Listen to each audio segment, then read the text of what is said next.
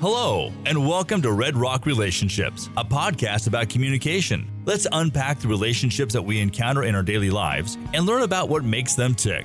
And now, your host for Red Rock Relationships, Dr. James B. Stein. Hey, how we doing? It is uh, now a sunny day. All of a sudden, it was gloom and doom all morning long. I went into my office to run some very fun statistics on, you guessed it, interpersonal communication. And when I came out, the sun was out. So I went for a walk with my dog. So that was a nice little uh, trip right there. We are back to talk about something that's very near and dear to my heart uh, social networks and interpersonal communication and relationships. And to help us do that, we have Dr. Katherine Fiori joining us. Thanks so much for being on the show. Thanks for having me. Anytime, my pleasure. Um, on the show, we've been spending a lot of time talking about um, individual perceptions. Uh, our first couple of episodes were about uncertainty and then kind of the self and identity. Um, and I think it's fitting that we navigate to those who are not ourself for this episode. I'm very excited to talk about it with you.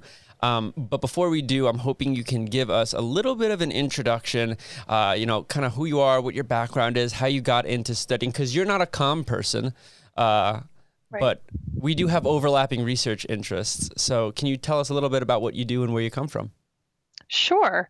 So I completed my undergraduate work at Duke University back in 2000, and then I got my PhD in developmental psychology at the University of Michigan in 2007. So while I was at the U of M, I studied the importance of social relationships for the health and well being of older adults. It wasn't actually until years later, um, when I was in a full time faculty position at Adelphi University, where I am now, it's in Garden City, New York, just outside New York City, mm-hmm. um, that I began to collaborate with a friend from graduate school who studied marriage. Uh, we began to think about how couples navigate um, joining social networks. So we sort of, you know, combined our interests in marriage and social networks to think about the potential benefits and pitfalls of the process of, of joining social networks.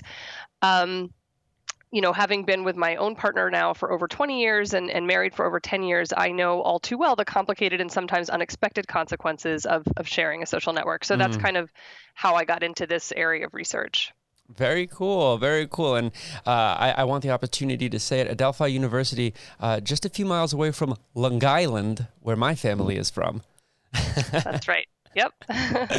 so, um, so it's interesting that you got into marriage. I, I don't study marriage. I study more like fledgling couples, and uh, you know, um, we had some folks on to talk about friends with benefits last season, and that's more my cup of tea. But uh, we were fortunate enough to meet at my favorite conference, the International Association for Relationship Research, uh, at at Colorado State that year. Um, and I attended one of your presentations, and you were talking about duo-centered networks and you were talking about hierarchical mapping techniques and i was just like i need to learn all of these things right now and then wouldn't you know we were able to collect some data together and now we've uh, published at least a, once or twice together so that's always fun um, both for yeah. the cv and just for the sake of networking i love working with non-com people yeah, it, it was actually my first IARR conference. I had always attended gerontology conferences because my focus was on late life. Right. Um, but it was my my colleague who convinced me to go to a relationships conference and honestly it was it was one of the best conference experiences I've ever had. So hopefully we'll get to do another in-person IARR conference I'm soon. T- I'm telling you right now, I'll be in London this summer. I'll be vaccinated and I'll yeah. be in London this summer. That's happening one way or another.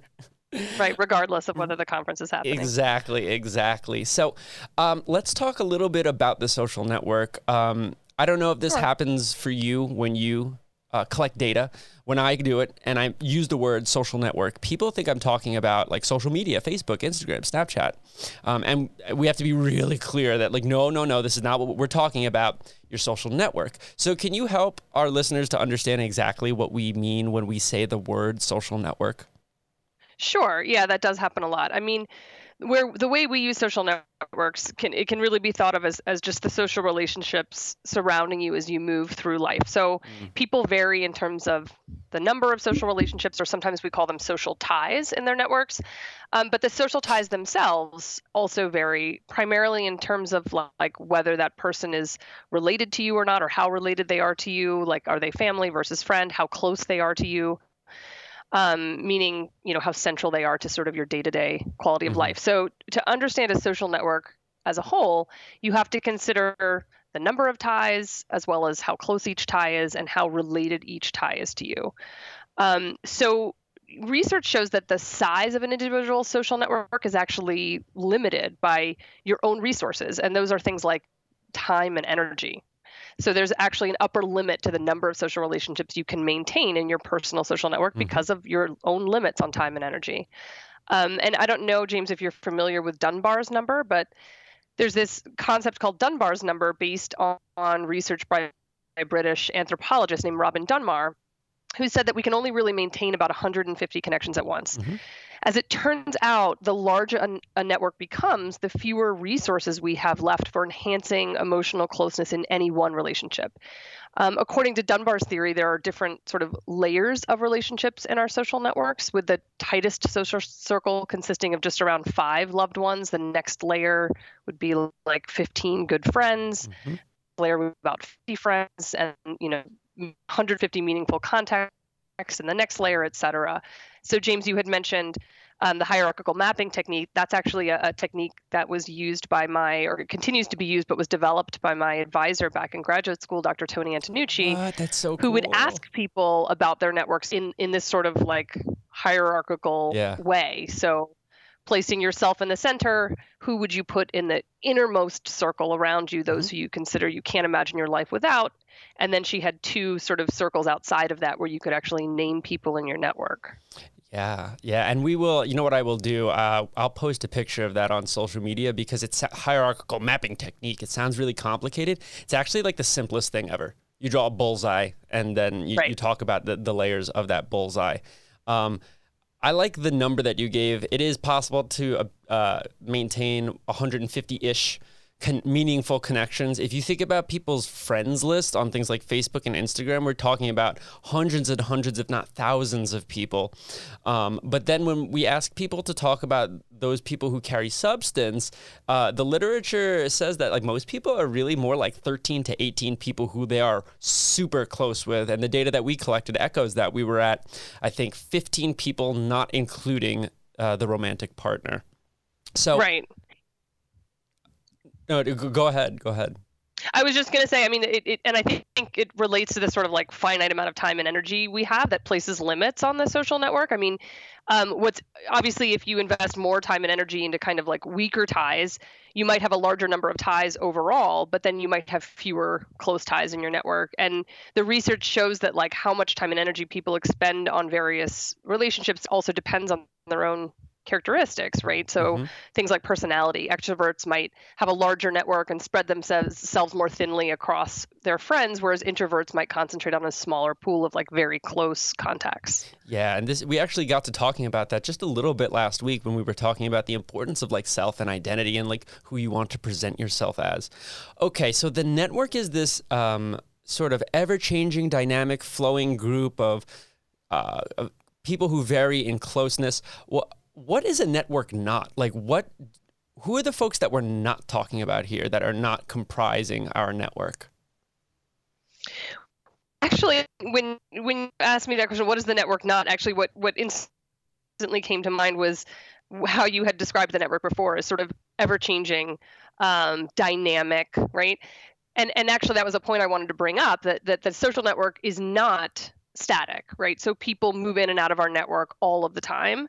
Um, you know, we given what I said about limited resources, we typically don't add a lot of people to our network without other people leaving the network first. And these are not typically sudden, drastic changes. So we gradually lose touch with some people while we gradually get to know others. And I think one thing people often forget is how much the makeup of our social network depends on the context we're in. So the group of people who are available to us to interact with, so our, our what you might call our individual social opportunity structure, is very much defined by our context, our environment. So while we're in college, a lot of our friend network is made up of other college students who we get to know in classes, university organizations, dorms, things like that. When we start a full time job, a lot of our friendships develop out of acquaintances from work. Um, and as parents, many of our relationships develop with the parents of children's of our children's classmates. So Mhm. We see changes in the makeup of individuals' social networks across the lifespan as they encounter sort of different developmental contexts. So I, I wanted to, to bring that up because I think that's a really important point.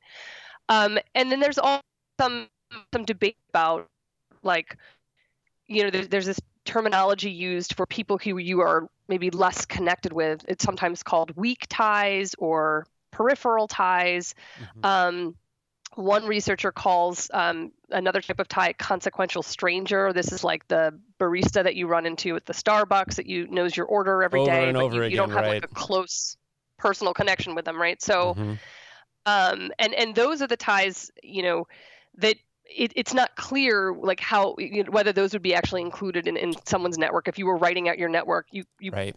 clearly wouldn't put a consequential stranger in there because you don't know their name, for example. Mhm. Um, but those ties, it doesn't mean that they're not important. So this term weak um, sometimes bothers me because it implies that it's an unimportant tie. But as many of us have discovered throughout this pandemic, it's those ties that we actually miss the most, right? A lot of us have been able to sort of maintain contact, whether it be virtual or in person, with our closest ties, right? Our our partner, our family members, um, but it's these more peripheral ties, like the the colleague you would see in the hall at work, um, that that we really miss because of this Mhm. pandemic. So again, I, it, it's not necessarily someone you would include if you were drawing out your social network per se, um, but that's not to say that those ties are not important. Right. I'm, and I'm so glad you brought that up because in the stu- in the field of communication, like this is something that Malcolm Parks looked at.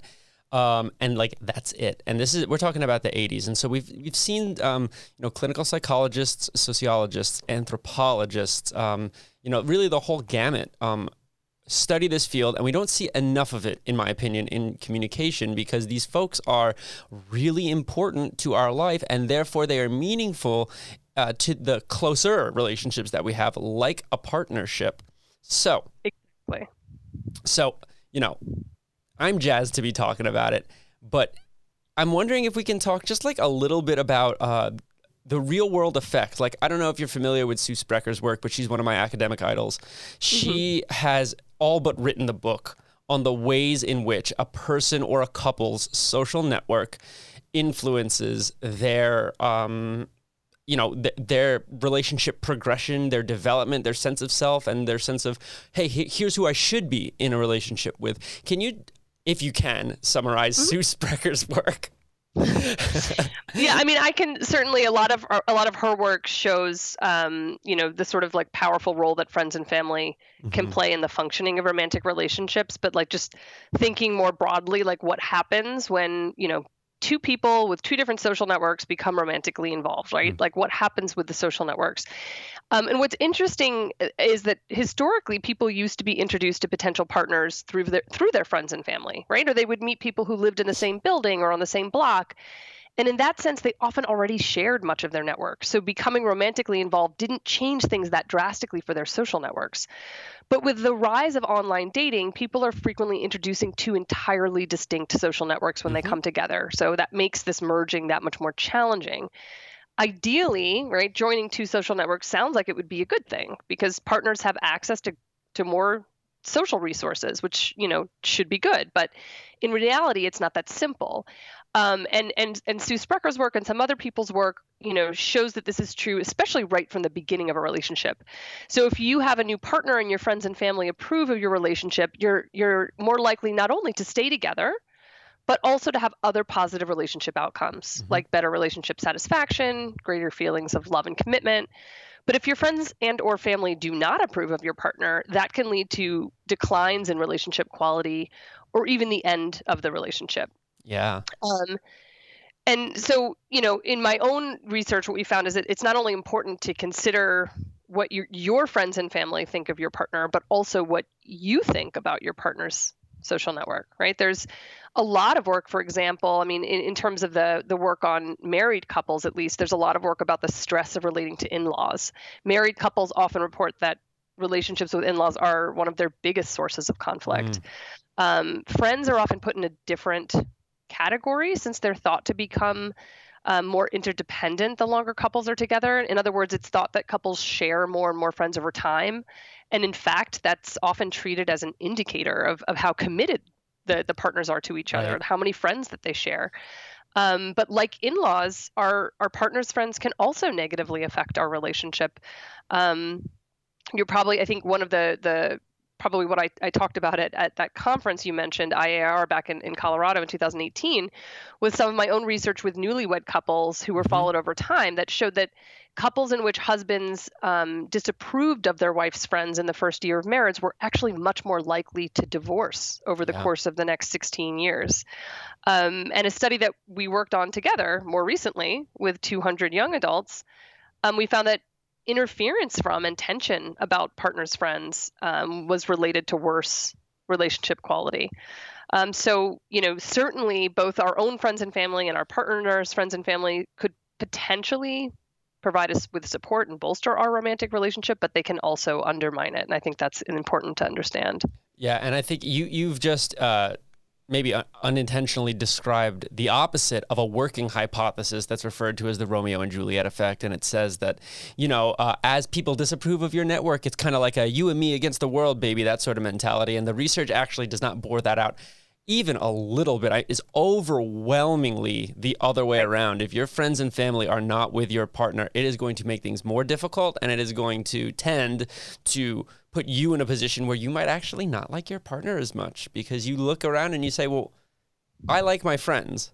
My friends don't like my partner. What am I not seeing, right? And this is this comes back to what we talked about week one uh, when we when we went over uncertainty uh, and the specific uncertainties that you can have uh, about your network, about your partner's network, and then uh, about the shared network, which we refer to as duo-centered. Um, right. And I think you you bring up a good point. I mean, it's also true that like you might not like your partner's friends and wonder if I don't like my partner's friends, how how am I, I like I just like these people so much how how could I like my partner? It makes you uncertain about your partner as well. So it, right. it can go kind of both ways. Um, but yeah, I mean, I definitely think having the sort of surrounding network supporting the relationship is really important.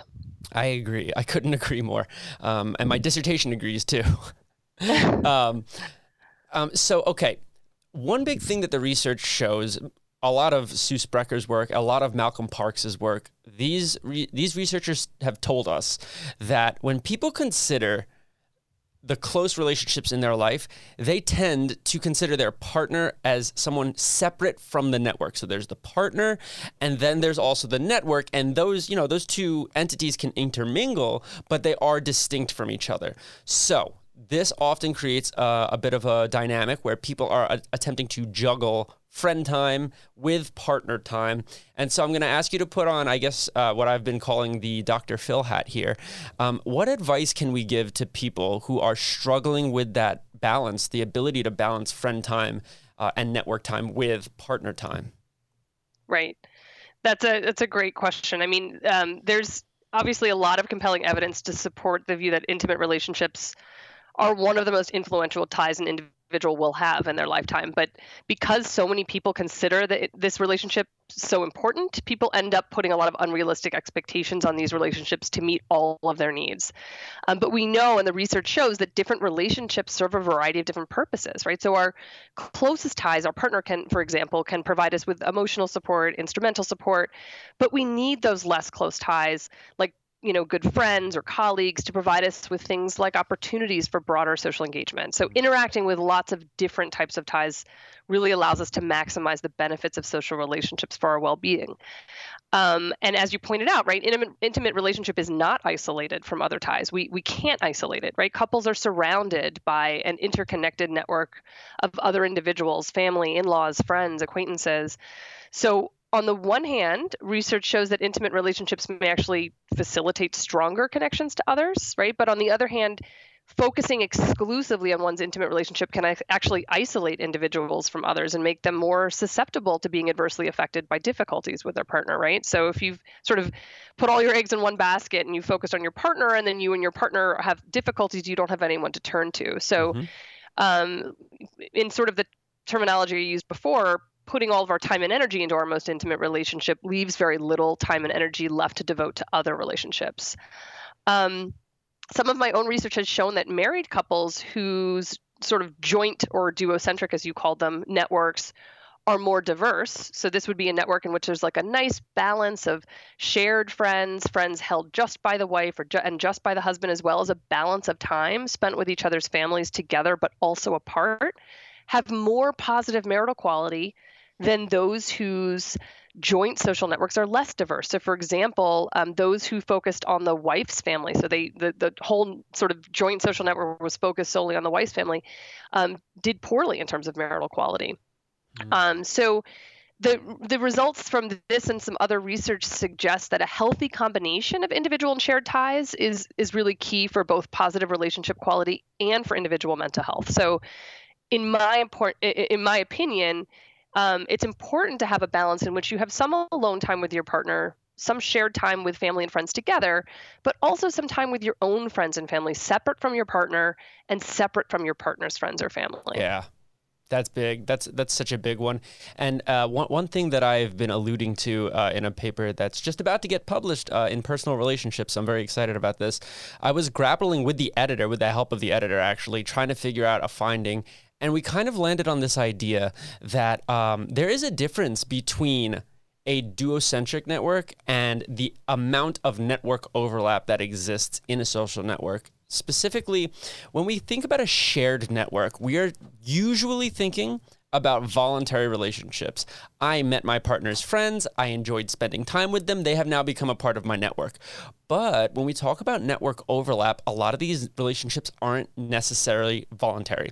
Like, for example, like you were talking about before, in laws, right? So sometimes mm-hmm. we are forced to have this overlap and spend time with people that without our partner, there, there's no chance we would spend time with these folks. And we, uh, we may really strongly dislike them and again, this comes back to some of the work that Sue Sprecher uh, and and Flemley Felmlee have done uh, as well, where they uh, talk about uh, all the negative impacts of the network. And my favorite tidbit comes from a, a piece that was written about ten years ago. They found that if my network doesn't like my relationship, they are going to go out of their way to try and screw that relationship up. They're going to put they're going to exert effort into harming the relationship and some of the foundational communication work shows that network members are something like 95% accurate in predicting the fate of the relationships that people mm-hmm. in their network get into, which is terrifying but also very useful. yeah, and in fact we we're trying to get at that distinction that you mentioned mm. between sort of like overlap in, implies like just positive ties and what about the what about those people i'm forced to interact with that i, mm-hmm. I wish were not in my joint network um, and i have a doctoral student who's doing her dissertation right now um, we collected data where we asked couples separately we had them in you know separate rooms interviewing them separately about those people who they consider close and we had those you know the bullseye with the three circles and had them name you know close members of their network and then we asked them who in your network is problematic. And we said it could be the same people right? Mm. um, and what we are able to do with these so we have you know four networks basically four network diagrams two from each member of the couple one sort of close the other problematic. We can look at not only sort of ambivalent ties within the individual's own network like people that they consider both close and problematic. That's you know what we, we term ambivalent. Mm-hmm. um, but also what what i've coined um, couple level ambivalence right? So someone I might consider close, but my partner considers very oh, problematic, man, right? And what happens if that. there's a lot of people like that in your joint social network? Yeah. That can be particularly detrimental to sort of relationship outcomes. I would love to see the ratio between, uh, like you said, ambivalent problematic folks uh, at the individual versus at the couple level and how issues like satisfaction and trust and all of those really important key uh, relationship indicators vary based on that um, because like right. I like I've said before in the communication world there's just not enough focus uh, we, we look at the dyad too much and not enough mm-hmm. the ocean that surrounds that island right yeah, and I mean, in terms of just sort of advice, I mean, obviously it's different whether you're you're the beginning of a relationship versus you're already in a relationship and you've been dealing with problematic, you know, people in your partner's network for a long time. But like for new relationships, obviously it's important to get to know who your partner knows, right? That these people may be part of your life for a long time, and avoiding the issues early on won't make them go away. Um, making sure you talk to your own family and friends about how they talk to your partner and watch what you say about your partner in front of your family and friends, right? So, mm-hmm. complaining to your friends about your partner may help you feel may make you feel better in the short term, but it might negatively impact your relationship in the long term. Yeah, and then you know, yeah, now they're going to see that in person as terms of like problematic. people you've been together with for a long time, right. And there's no you know there's no getting rid of those people right it might be useful to kind of acknowledge the types of things that these friends and family may do for you right trying to see the reframe in the positive like can they are they benefiting my partner even though i don't like them are they helping us as a couple in, in maybe some instrumental way providing financial assistance or something like that All right. um, well, also be important Uh, so thank you so much for your time, uh, Dr. Fiori. It's been a blast. Next time we'll talk about social support and how that all ties into all this. But for now, take care. You've been listening to Red Rock Relationships, a podcast about communication. Thank you so much for giving us some of your time. If you'd like to be on the show or have questions for us, please send us an email to redrockrelationships at gmail.com. You can also find us on Facebook, Instagram, Twitter, Spotify, or wherever you listen to your podcasts. Just search Red Rock Relationships. Thank you again. And remember, it all begins with good communication. This has been a production from a podcast studio.